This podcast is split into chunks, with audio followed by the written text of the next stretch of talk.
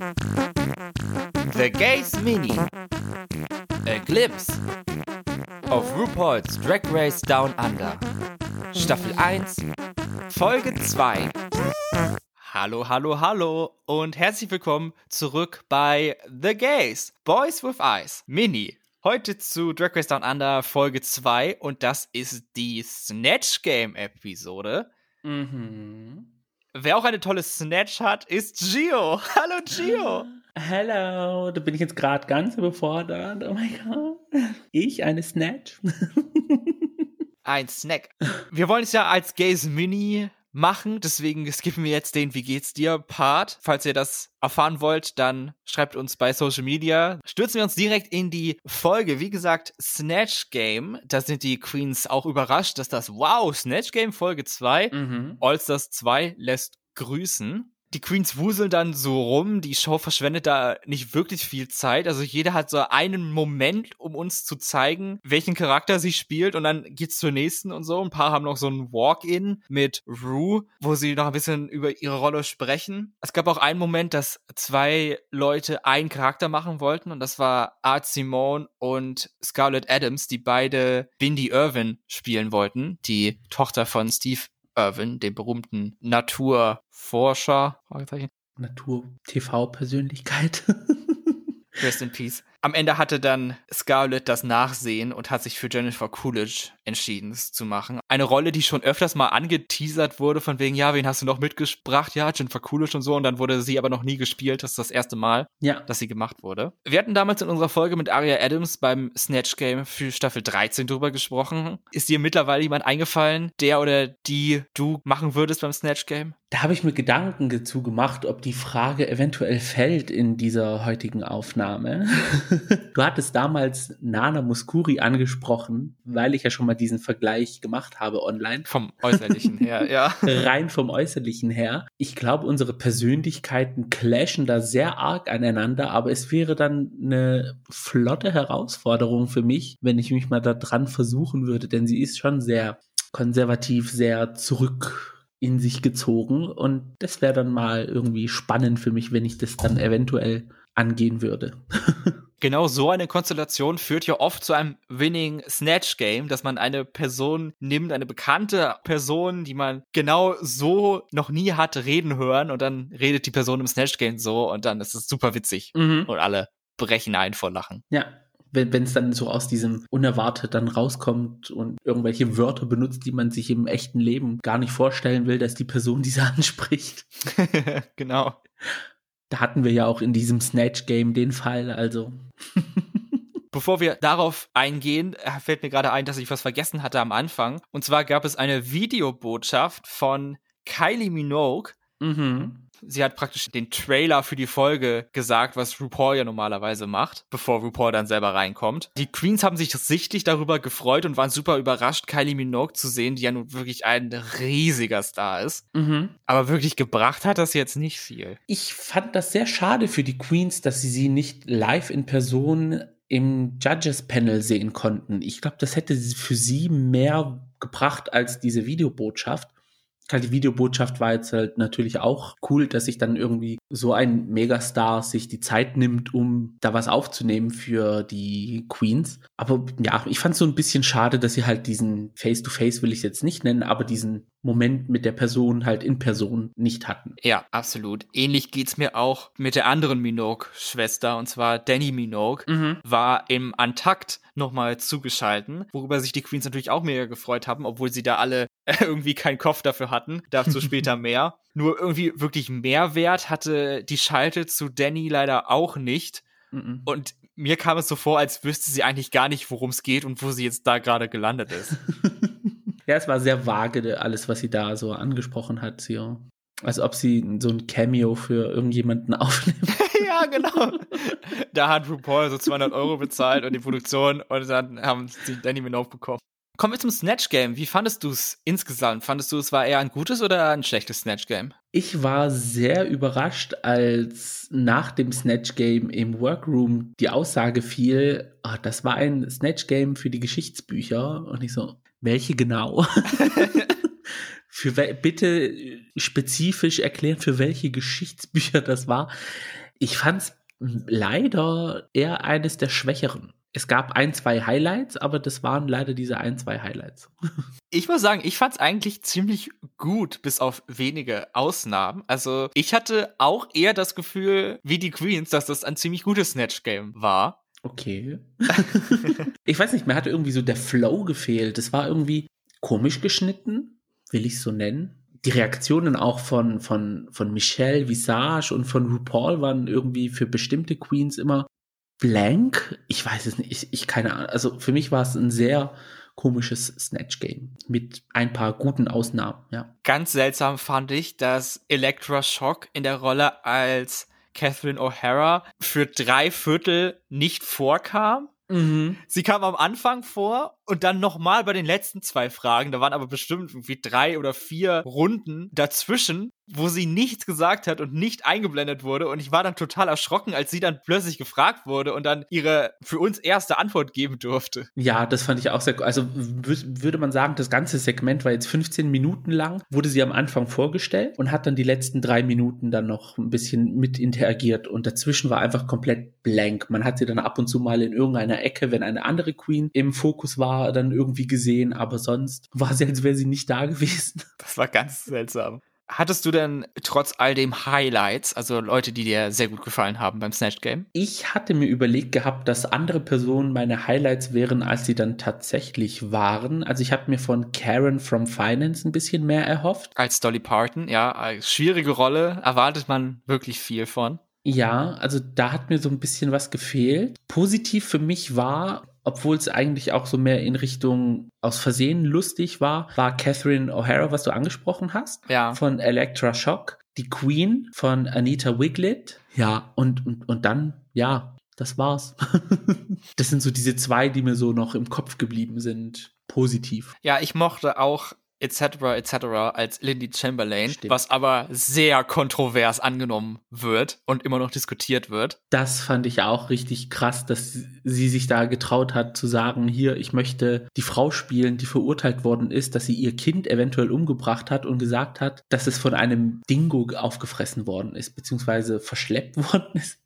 Und ich so, okay, eventuell ein sensibles Thema. Und es dann wirklich so war. Und es dann, im Endeffekt ist es ja dann tatsächlich so passiert. Das war ja damals, ich glaube, in den Anfang 90er Jahren hat, kam es irgendwie immer jedes Jahr, oder oh, ist wieder ein Baby in Australien verschwunden, weil es ein Dingo gefressen hat. Und als die 90er Jahre vorbei waren, habe ich das Wort Dingo in meinem Leben nie wieder gehört, außer an dieser Folge. das war wow. Also ich kannte diese Story tatsächlich gar nicht. Ich hatte keine Ahnung, wer Lindy Chamberlain ist und dass überhaupt ein Baby jemals von einem Dingo gefressen wurde in Vergangenheit. Mhm. Deswegen war es, glaube ich, für mich auch nicht so schwer, darüber zu lachen, weil ich eben keine keine Hemmungen hatte sozusagen, mhm. weil ich halt nicht die Story kannte. Und da fand ich dann ihre Umsetzung eigentlich ganz witzig. Ich fand die Umsetzung auch ganz witzig, aber weil ich halt die Geschichte kannte. Ich kann es aber auch verstehen, dass Leute sagen, ja, das ist pietätlos und das ist ein bisschen too much. Ja, es ging da schon ein bisschen um ein härteres Schicksal. Es war jetzt nicht so irgendwie so hahaha, hihihi, sondern ja, sie wurde ja zu Unrecht verurteilt und wurde ja dann, glaube ich, auch im Endeffekt dann vom Staat auf Schmerzensgeld irgendwie ausbezahlt, weil sie halt zu Unrecht verurteilt worden ist und auch voll lange im Gefängnis saß. Also ja, drei Jahre, glaube ich, hatte ich mhm. dann gelesen. Also es war eine Geschichte, die um die Welt ging und auch einen Weg ins Snatch Game gefunden hat. da sind wir wieder. Also vielleicht ist da auch Drag Race Down Under etwas liberaler gewesen, weil ich könnte mir vorstellen, dass zum Beispiel jetzt bei Main Franchise Drag Race so eine Story nicht erlaubt gewesen wäre zu machen. Ja, also deswegen fand ich es auch dann lustig, dass dann RuPaul dann mittendrin gesagt hat, wir kommen dafür alle in die Hölle.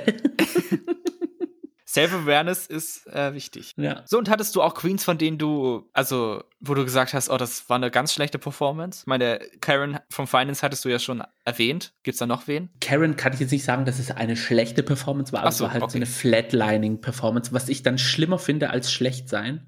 Art Simone hat mir zu lang für die Punchlines gebraucht. Das war ein zu langes Setup, um dann irgendwie einen Witz zu machen. Es hat sich dann irgendwie zu nichts entwickelt. Und Dr. Seuss von Kitamin war auch so ein bisschen Mhm. Ging auch eher so schleppend voran, als dass es irgendwie so knackig mit Antworten um sich geworfen hat. Ja, Dr. Seuss bestand halt darin, dass sie alles gereimt hat. Und das war natürlich auch super schwierig. Da musst du halt erstmal irgendwas sagen, um das aufzubauen, worauf du dann reimen kannst. Mhm. Und ich glaube, da war auch etwas das Editing. Das war eher so gemacht, dass wir das schlecht aufnehmen sollen und nicht, dass wir da in Lachen zusammenbrechen, würde ich vielleicht sagen. ja, das kann dann auch sein. Ja. Und auch ein bisschen flach. Doch, das Problem ist, man könnte die Liste unendlich fortführen. Und auch ein bisschen flach ist mir dann auch Coco Jumbo mit Lizzo. Ja. Da war der erste Joke noch lustig, aber danach ist es dann halt irgendwie so ins Nichts verlaufen ja, da kam eigentlich irgendwie gar nichts mehr von ihr. Mhm. Sie hatte da keine Setups für ihre Antworten. Sie hat einfach ihre Antwort gesagt und das war's dann. Ja. Das war schade, weil Lizzo auch eine großartige Persönlichkeit ist. Ja. So, damit haben wir alle angesprochen, bis auf Maxi Shield, die Magda Subanski gespielt hat. Fand ich auch eine eher, also eine sehr flatte Performance, ohne jegliche Nuancen. Da muss ich sagen, da habe ich leider die Person nicht gekannt, die sie gespielt hat. Ja, leider ich auch nicht. Und ich bin da so komplett unvorbereitet reingegangen, deswegen konnte ich diese Characteristics nicht irgendwie deuten. Michelle meinte dann zwar, ja, es ist spot on gewesen, aber es haben die Witze gefehlt. Kann ich jetzt nicht abschätzen, muss ich jetzt mal irgendwie nachher Recherche betreiben, ob es tatsächlich so spot on war, aber die Witze haben gefehlt. Reden wir doch über den Runway in dieser Folge. Der ist zum Thema Sea Sickening, also mehr inspired Outfits. Mhm. Hast du da Highlights gehabt? Rein von der Fashion her war ein Highlight für mich Scarlett Adams und da habe ich mir den Namen diesmal aufgeschrieben.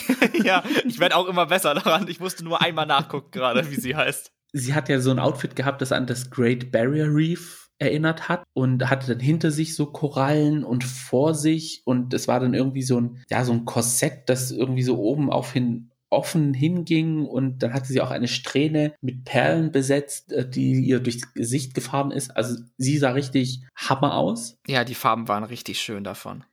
Und wer auch so wie ein echtes Seemonster ausgesehen hat, aber da muss ich sagen, spielt auch die Facial Structure ein bisschen arg mit, war Art Simone. ja, ganz genau.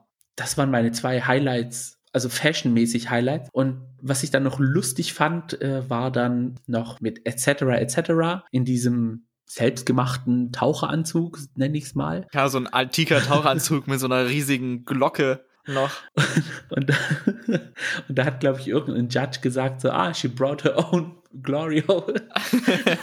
das war die dann auch so mega, weil in dem Moment dreht sie sich um und macht die Klappe auf und guckt dann durch dieses kleine Loch durch.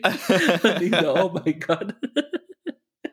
Das war so Situational Comedy für mich. Ja, das hat mir auch gefallen.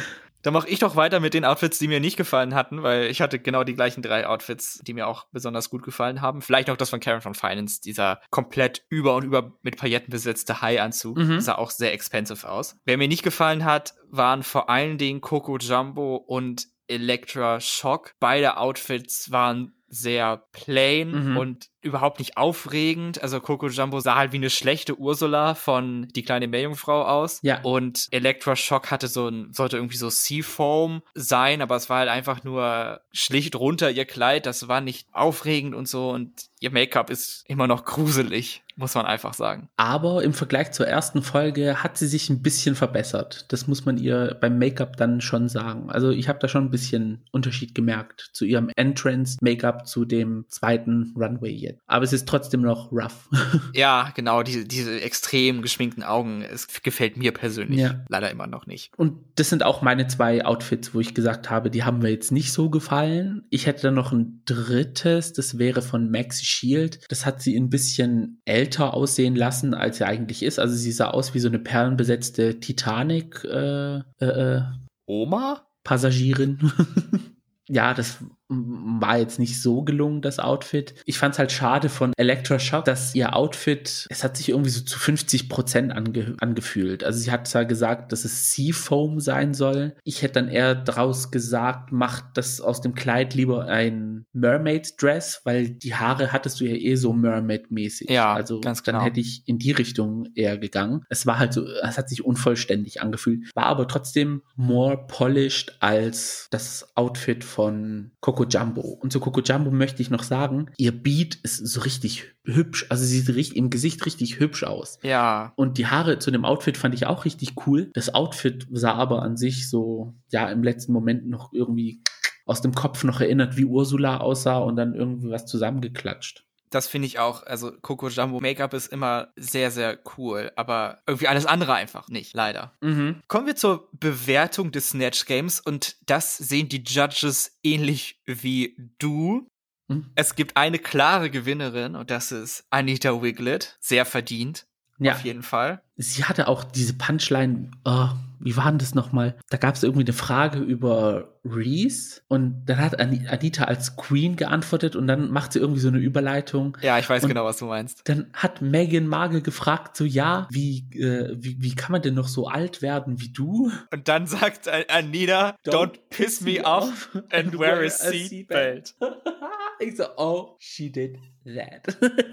Absolut, ja, das war auch für mich das Highlight.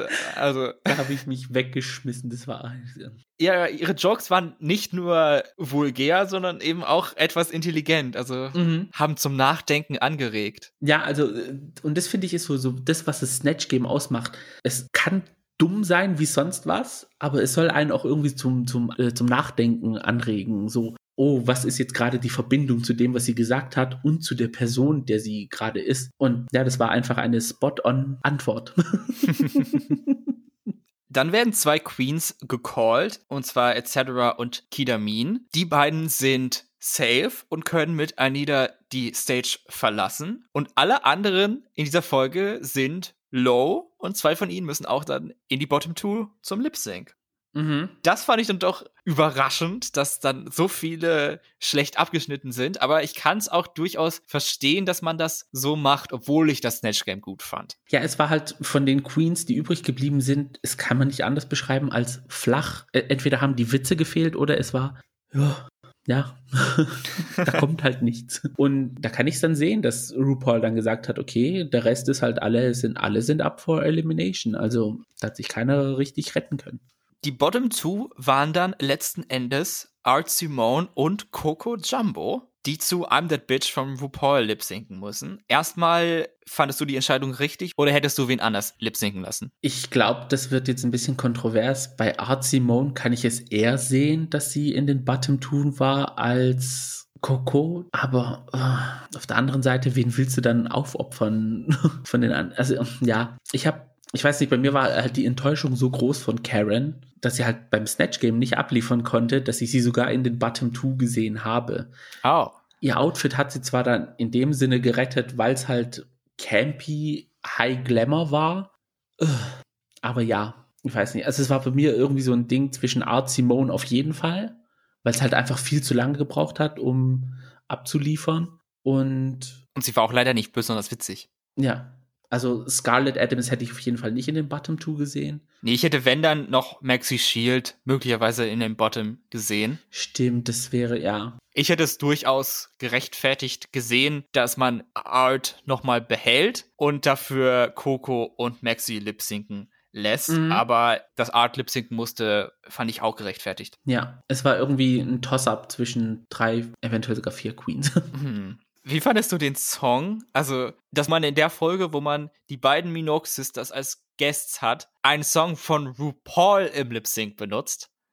Da möchte ich jetzt ein bisschen sagen, dass es eventuell ein Producers Drag Race mäßige Entscheidung war und man deswegen gesagt hat, oh, wir wollen hier ein bisschen in die Karten von Coco spielen. Und da hat man sich dann eventuell im letzten Moment dann entschieden, den Song zu wechseln. Kann möglich sein, heißt aber nicht, dass es so passiert ist. Ist jetzt mal eine Vermutung von mir und ja. Das kann durchaus. Ja, es ergibt Sinn. Ich hatte schon das Gefühl, dass man so ein, dass die Show so ein bisschen Art sabotieren, also dass man schon, so ein Setup war, so, so, dass, dass sie in den Bottom Two landet. ja, es war auch dann tatsächlich so. Ich weiß nicht, ich fand den Lip Sync jetzt nicht besonders gut, weil ich den Song nicht besonders gut zum Lip Synken finde. Also es war für mich dann auch mehr ein Toss-up, wie das Lip Sync ausgeht. Ja, und dann hat sich RuPaul oder die Show tatsächlich dafür entschieden, Art Simone nach Hause zu schicken und Coco gewinnt das Lip Sync und das stößt bei den Queens auf extremes Unverständnis oder sind super überrascht. Die Kinnladen sind bis nach unten runtergefahren. Ich war in dem Moment auch schockiert, als es dann hieß Coco, Shantae, You Stay. Und ich so, äh? Also ich hab's riechen, hören, kommen sehen. Also ich habe es mit allen meinen Sinnen irgendwie schon vorgeahnt. Ich hätte jetzt aber nicht gedacht, dass sie dann es so durchziehen. Also ich finde es irgendwie, dass diese Legendary Queens First Elimination oder Early Elimination, sagen wir es mal so, dass, dass die das so eiskalt durchziehen, die letzten Staffeln mit Joe Black bei UK, jetzt mit Art Simone in Down Under, also pff, Favoriten sterben hoch fünf, also Respekt, dass man es durchzieht, ne?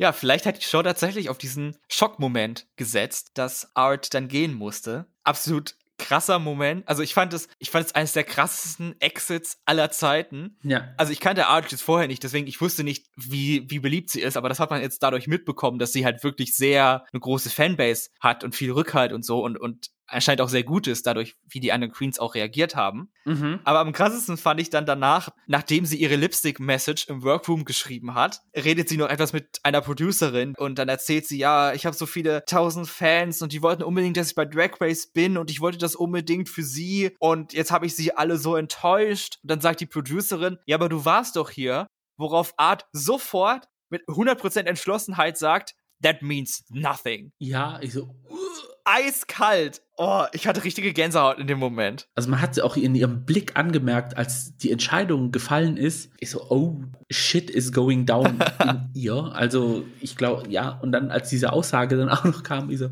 und die ist ja so richtig zusammengebrochen. Ich weiß nicht, war es Karen, die sie umarmt hat als erstes? Ja. Zusammenbruch auf der Bühne. Ich so, oh, da hat sich jemand wirklich mehr erhofft, als rausgekommen ist. Ja. Also, also mir war zum, also ich war zum Teil schockiert, dass sie es tatsächlich durchgezogen haben, zum Teil, aber auch so verblüfft. Also, Also, Down Under startet dann doch jetzt durch. mhm. Mal sehen, wie es weitergeht. Also der Puls ist jetzt, schlägt ein bisschen höher. ja, also auf jeden Fall, ich, jetzt bin ich dabei. Also, Jetzt sind wir hooked. aber puh, also wenn es so weitergeht, also da habe ich jetzt Angst um die anderen Queens, ne?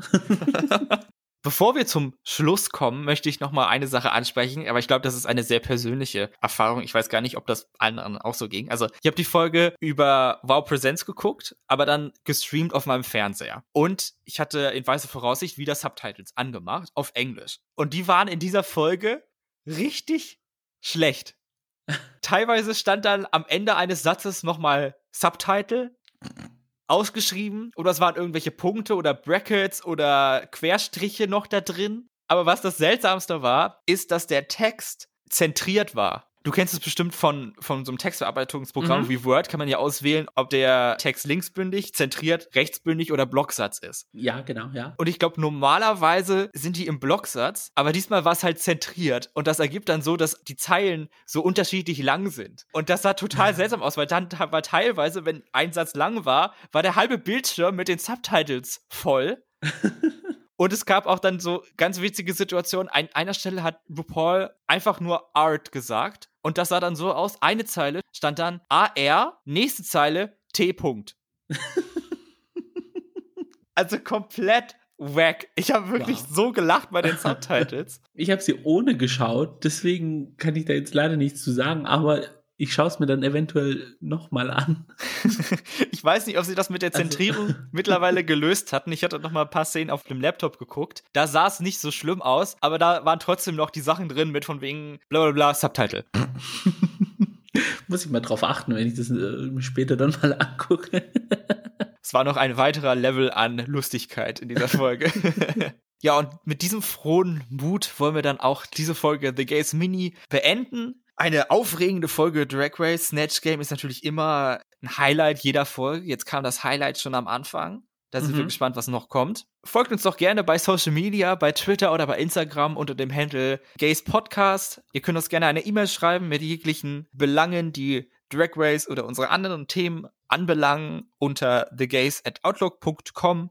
Falls der Podcast-Player, wo ihr das gerade hört, eine Bewertungsfunktion hat, dann gebt uns doch gerne eine Bewertung. Am besten natürlich positiv, aber es soll natürlich ehrlich sein. Bei Ehrlichkeit setzen wir hoch an bei The Gays. Keine Ahnung, Mhm. vielleicht, vielleicht auch nicht. Ich weiß nicht, ob du schon viel gelogen hast bei The Gays. Ich glaube, ich nicht, aber muss ja jeder selber wissen. The Fakeness. The fake nee, Spaß. Und sonst hören wir uns bei der nächsten Folge The Gays oder The Gays Mini Drag Race Down Under. Vielen Dank, dass ihr dabei wart. Ganz genau. Mein Name ist Max. Mein Name ist Gio. Und das war The, The Gays. Gays Mini. Macht's gut. Ciao.